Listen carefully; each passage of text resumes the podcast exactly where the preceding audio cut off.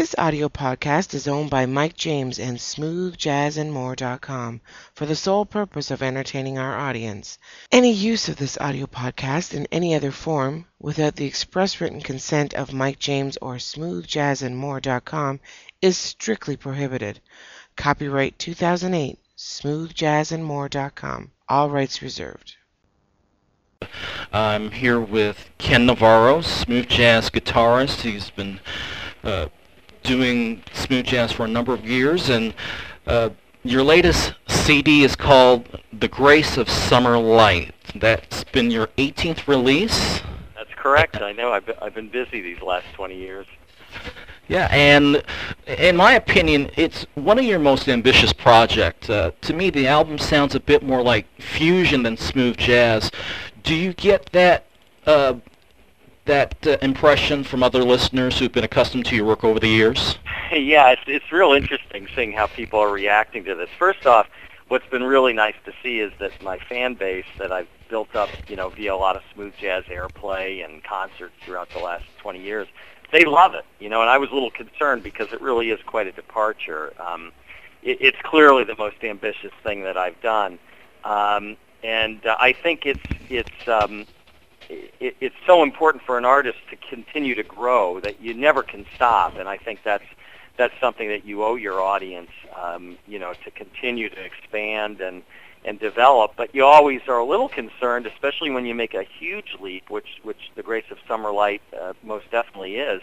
You know, you know, you want to make sure that your fan base you don't lose them.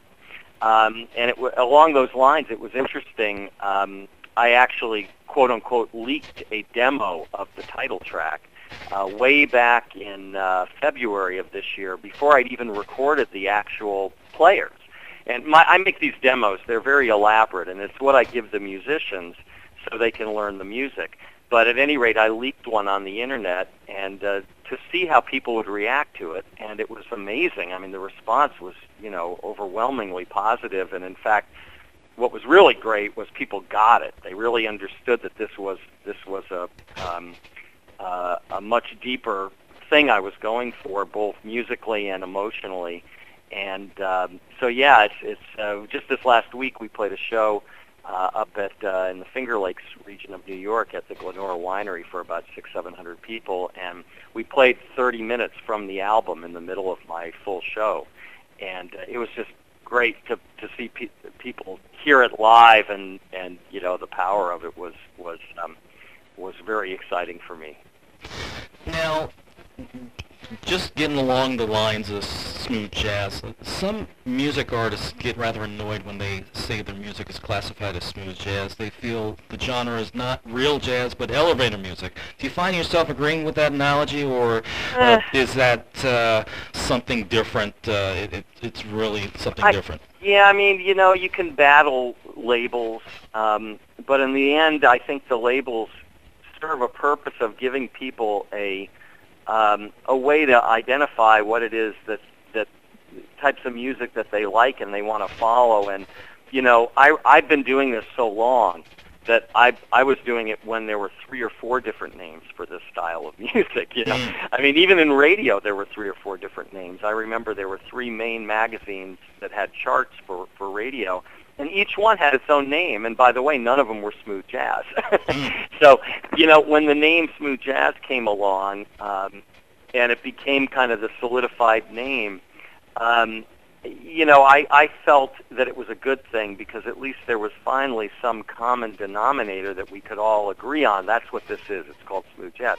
Now, I, I understand, you know, the feeling, and I certainly have had it at times, where, you know, the concept that of smooth meaning that it's easy listening.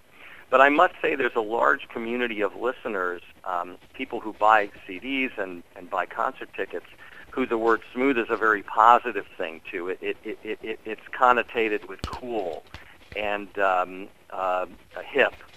So, you know, whatever people want to call it, to the extent that it's affiliated with, with you know, yeah, the stuff that's background music and is meant to be quote unquote light, you know, I wish that I didn't have that affiliation, and certainly with the Grace of Summer Light, the affiliation makes no sense at all. but uh, you know, uh, with with with the idea of light or, or elevator music, but but the concept of smooth, the fact that it it it um, um, when you take the connotations of it being something that's cool and hip and adults and that kind of stuff, um, you know, I think it makes perfect sense. And I, uh, you know, short short answer is possible to that. I, I think it's better to have have a moniker that that uh, people can attach to rather than you know uh, some vague kind of concept that that uh, you can never really quite quite explain what it is. Now, you developed your own record label, Positive Music, in 1990. Um, how did that come about? Well, I was living in LA at the time, working as a studio guitar player and kind of a jack of all trades on the guitar. You know, one day I'd be in the studios recording a rock jingle for a for a beer commercial, and the next day I'd be doing um, um, a country um, album for some artist, and that that kind of thing. I was just doing all kinds of styles and all kinds of things, and around 1989 um, a station in LA that, that's called The Wave emerged, and it just was like everything that I had been moving towards was right there, and they were playing it on the air on a major station in LA. And so I started writing again. I'd always written it. I'd always had my own bands, but when you live in LA, it's such a competitive place to work as a musician. You really tend to put aside some of your creative um, impulses and try to just make a living. you know, so um, basically uh, around 1989, I heard that station. It really inspired me to go back to, to my writing and to start to combine all of my different influences into some style that was uniquely me. Um, and I spent the better part of a year recording an album, which turned out to be my first album, The River Flows. And in the process of shopping it around to different labels, I realized that I could do this myself and that I would retain control of it artistically and business-wise. And so I started Positive Music Records, and uh, we signed a few more artists. And before you know it, we were we were full-fledged record company with with international distribution, and and um, and and that's that that's really how it happened. It was you know before the internet, before not before computers, but before you know the whole idea of of technology as we know it now in communication uh, had changed. But as it turned out, all I, all that stuff just made made having my own label that much more feasible. Now, who are some of the big names? Who are some of the artists that are on your label? Well, we we have had a lot of different people over the years. We put out three CDs by a, a great keyboardist named Greg Karukas, who was one of the founding members of the Rippingtons and has continued to put out hit records on his own. Uh, we have a couple CDs by the, the amazing saxophonist Brandon Fields, another original member of the Rippingtons, um, and but just a great jazz player who's who's played with with everybody, one of the top LA studio players as well. Um, we had um, a CD by a guitarist who's also in LA but originally from Niagara Falls, named Tom Rotella, um, a wonderful seasoned veteran of, of jazz guitar, great player and just nu- numerous numerous things. I think over the years we've put out close to 100 titles.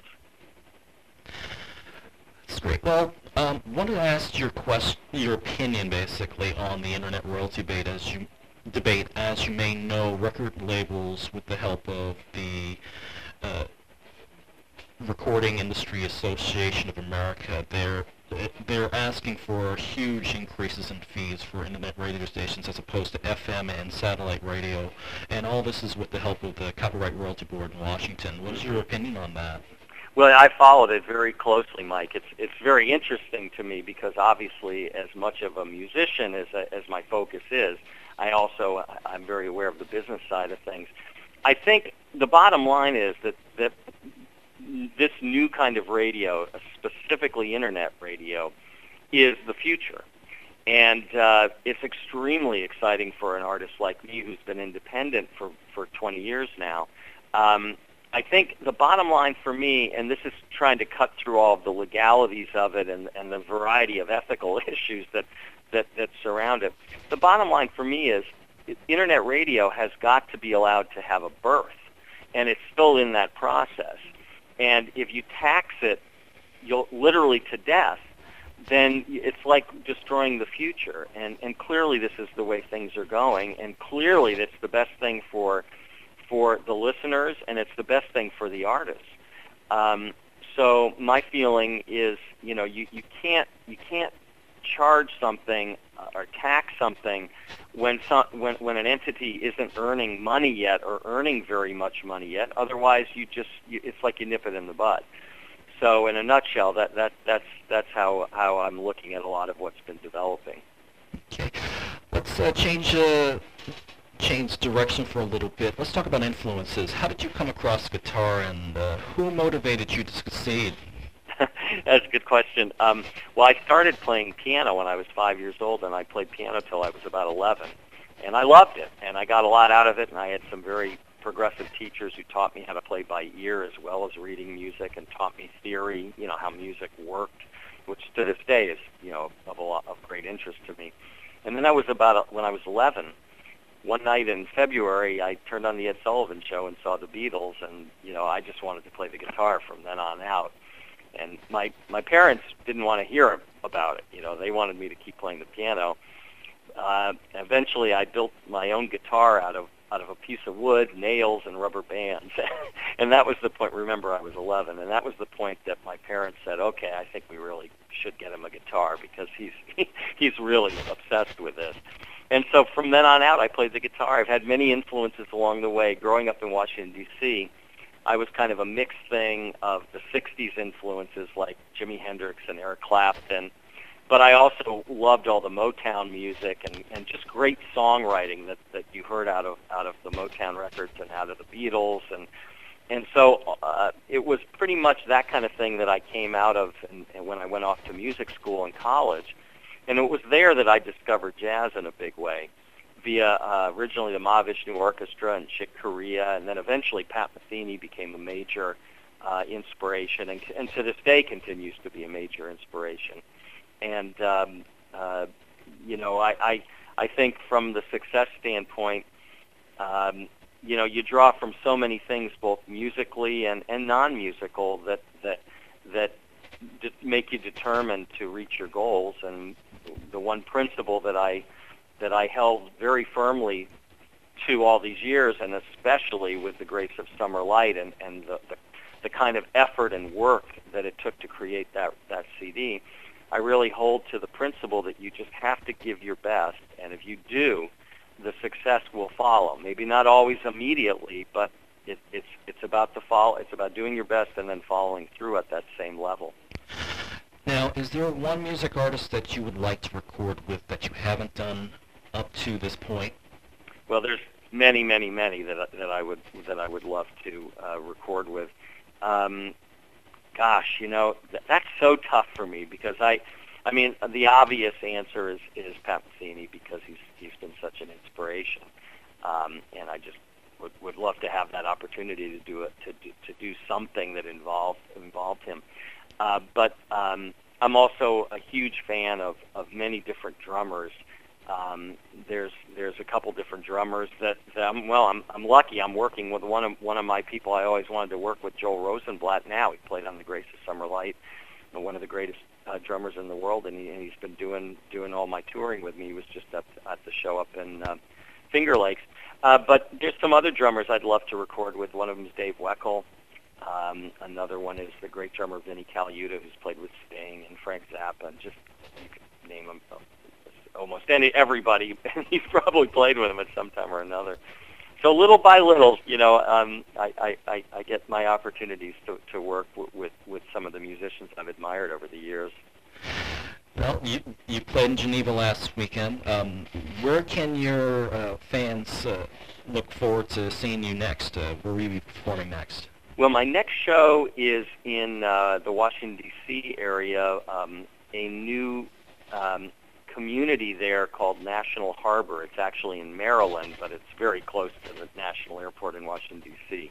Um, it's uh, National Harbor is this new area that's just really growing fast, and there, I'm doing an outdoor free concert there on Friday, August 29th, uh, which is going to be a, a really nice show.